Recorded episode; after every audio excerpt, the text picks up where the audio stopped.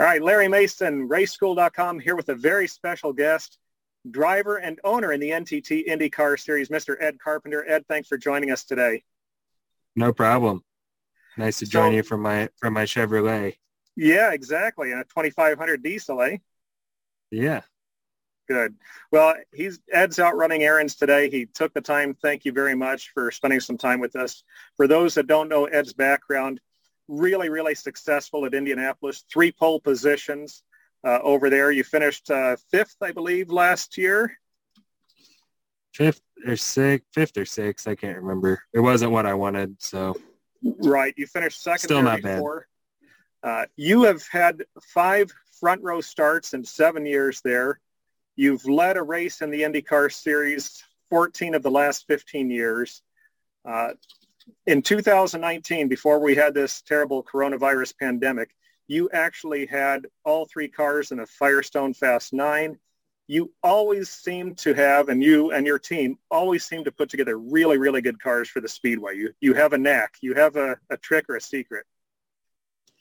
I don't know if there's a trick or a secret. You know, we've definitely been fortunate to to have fast cars consistently. We've had a couple couple down years. 2015 especially was a rough one.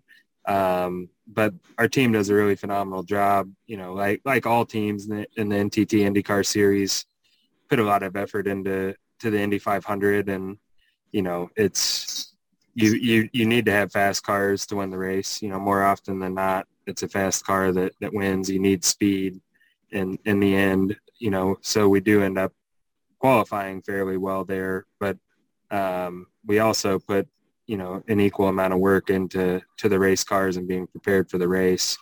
So we've we've had good runs. You know, as you mentioned, we've been we've been up where you need to be. We just haven't closed the deal. So hopefully we'll hopefully we'll fix that come the end of May. Well, that sounds great. You closed the deal when you were the first Freedom 100 winner in Indy Lights there. Uh, so now we just need to get the uh, win for you for the Indianapolis 500. But let me ask you something you talked about the amount of work that it takes, and a lot of that has to do with how you prepare the cars. So, for instance, body fit. We hear about body fit. How long does that process take? Is it the same tub that you use with a different body just for the speedway, or do you have a speedway specific car? And talk um, about that. Yeah, so th- there's a lot that goes into that. Um, we typically, at least leading into Indy, we'll we'll keep the cars that we know we're going to run at Indy, we'll keep those out of out of the rotation for other races. Generally speaking, um, I at Texas earlier this year, I was actually running the same car that that all run at Indy, so it's it's not a steadfast rule, but um, we we work on those cars for a while. Um, you know, our our paint we paint our stuff in house. So our painter does a lot of the body fit. The crew chiefs are involved in the body fit. So, you know, depending on what kind of what condition the car's in, you know, if the car that we're using had stayed intact kind of at the end of the last year, you know, the process can be fairly easy, just cleaning things up again. You know, if you've got, if you've had to put on some new bits onto the car body work, you know, it may take a little more time, but, you know, I, I would say it's probably a week's worth of work, you know, at the end of the day, you know, it may, that, that may not all get done in one week, but generally speaking, it's probably a week's worth of work. And you said that you actually paint the car, so there's no wraps or anything like that uh, for your vehicle. Yeah, we still, we still paint most of our cars. We'll wrap some uh, here and there, depending on the schedule and, and what, what we're swapping around partner wise. But um, yeah, we still paint. There's, there's quite a few teams that are that are wrapping now, um, but we have we have a paint booth and have the ability to do it on our own, and it looks a little better, I think. So, since we're talking about body, let's talk about aerodynamics as well. Part of qualifying, you might even run negative wing angles in the rear. Is that still within the rules to do such a thing?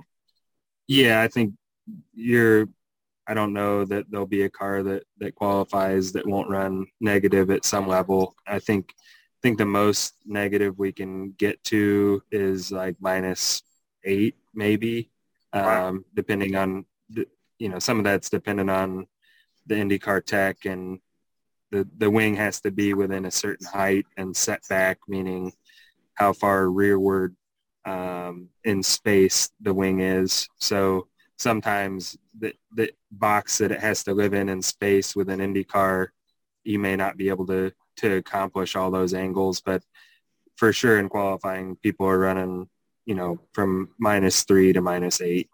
Wow. And I would guess that gurney flaps play a pretty big difference or role in, in your aerodynamic setup. Even though they're so tiny on those tiny little wings, they're still probably making a big difference, right? Yeah, yeah. I mean, we have we have gurney flaps that we can that we can implement on the rear wing and the and the front wing main plane as well. Um, so you'll see more of that in race configuration than qualifying, but you will see, you know, if you pay attention to the front wing configurations and qualifying, there's there's gurney flaps that we can use, and there's also a front wing main plane extension. It's called. It's like a flap extension. Um, so you'll see some of the people running one, two, one on the left side, one on the right side. Um, so interesting little things to watch, you know, and you know, a lot of times you'll see Chevys configured one way and maybe more Honda cars configured the other way just based on on what aero data you're working off of. And then there's also new for this year, they have the little barge boards that go on the leading edge of the under tray. Uh, will that be implemented yep. at Indianapolis as well? Um, yeah, I think you'll see that in play again. Most likely, just something you'll see in the race configuration, um, qualifying configuration. You'll you'll live without that. So part of being fast at Indianapolis is reducing drag, like we talked about for aerodynamics, but also reducing rolling resistance, and a lot of that can come uh, just from wheel bearings and things like that. So do you do any special treatments? Is there ceramics or cryogenics or something that you all do with your wheel bearings? Yeah, I mean, you know, the IndyCar series gets talked about as a spec series a lot, um, which in some cases is true, in other cases is not. Coatings, coatings and lubricants are open, um, you know, so that is an area that that I think ourselves and and our competitors, you know, all put some time and energy into to to constantly make sure you're staying um, you know, with, with the technology and with the best available products you can get for for that rolling resistance and and longevity and, and durability. You know, it's when you're talking a 500 mile race, there's there's things that you can do that may be better than what we actually do, but you know, we still have to make sure that our equipment is good for 500 miles at least. Yeah, it takes a definite beating and pounding. I mean, all those miles, all those G forces, four times a lap, right? So uh, what about yeah, gearbox and, and internals too? Are you doing something treating all the gears just so they uh, flow easier or, or, more reliable? Yeah, it's kind of the same thing. You know, when I talk about um, lubricants and, and coatings, um, there there's there's a an area there to to explore, no different than than in the wheel bearings, and it's it kind of falls within the same rule, I believe. Um, yeah, so that's that's another area that you you try to exploit and you know i think you see you see big gains early on when we get a new car. You know this this a lot of these components have been around for a long time with this car the uprights have been the same since 2012 um, you know gearbox is the same gearbox from 2012 so in in this era of development with the life cycle of the car you know you, you start to get diminishing returns in, in those areas. Um, but it's still something that we keep an eye on and, and make sure we're at least um, you know not not missing out on any any little bit of performance i'm guessing since you mentioned the lubrication is it a special low viscosity lubricant for qualifying as opposed to the race itself um I, I don't know that i even have the answer to that question um you know i we're we're really lucky to to have a great group of people and our lead engineer has been with us since we started the team. My my president's been with us since we started the team. Uh, our chief mechanic's been there from day one. So over time, you know, I, I probably could have answered that question eight years ago, uh, but over 10 years in, you know, some of the details, I just, I let those, those folks do their job because they've proven they do it well. All right. Now you have an open test coming up next week, April 20th and 21st. What do you hope to gain from that test?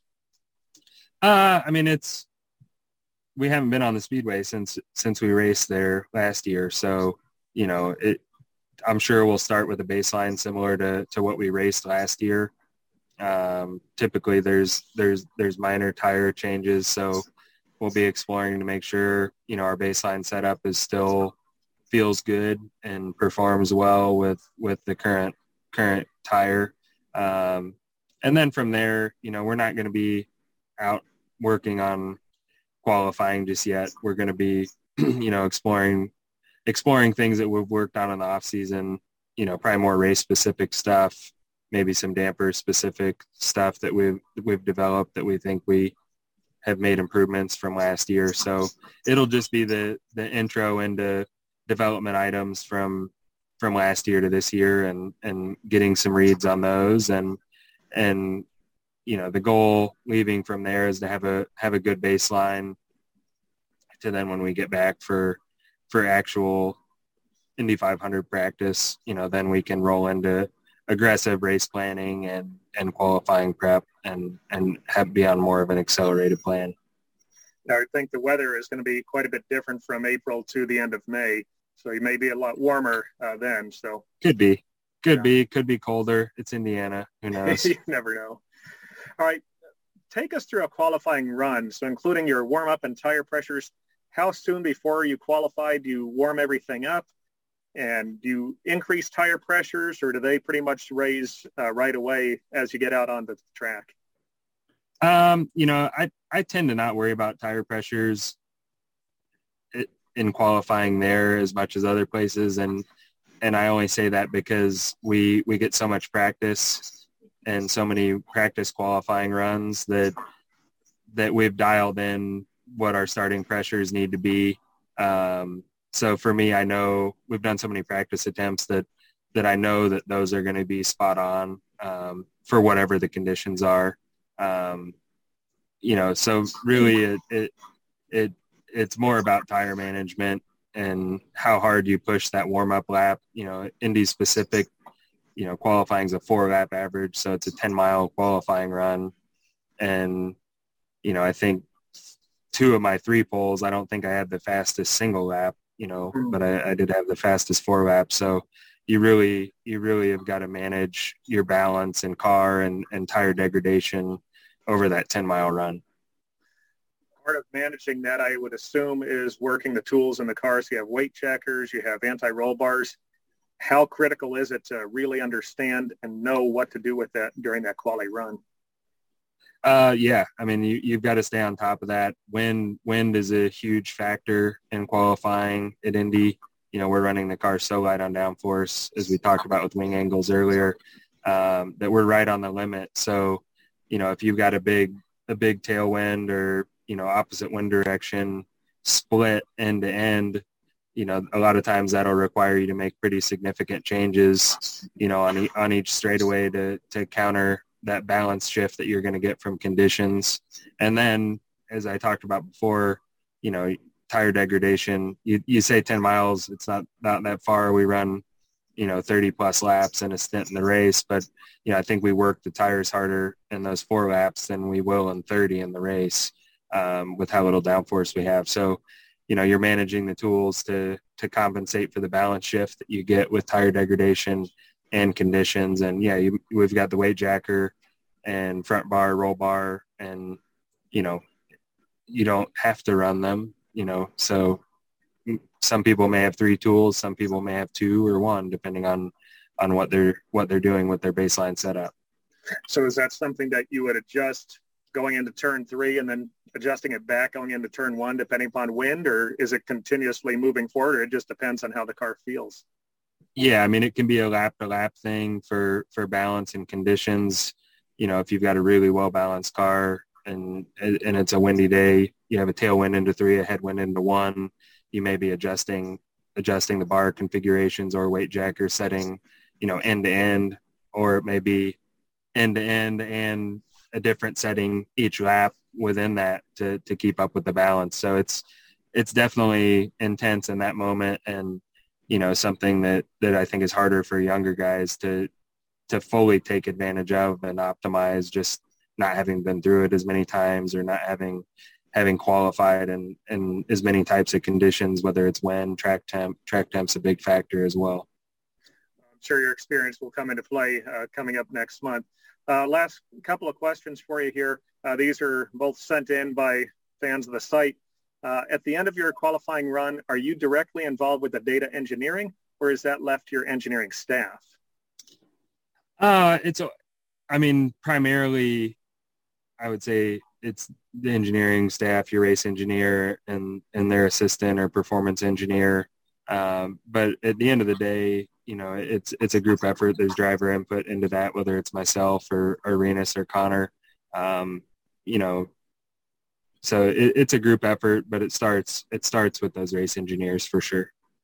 Okay. And our final question, is there one or maybe two things that you feel are important for your team to operate at such a high level and how do you specifically influence them? Uh, I mean, I think people people are our most important asset. You know, we can do a lot of things to make our car faster, but the human element of it is critical. Um, the continuity that we've been able to to have and establish, I think, is a big part of our our success and consistency at Indy. Uh, you know, it's in a continuation and an evolution of, of what we've done, past successes and past failures.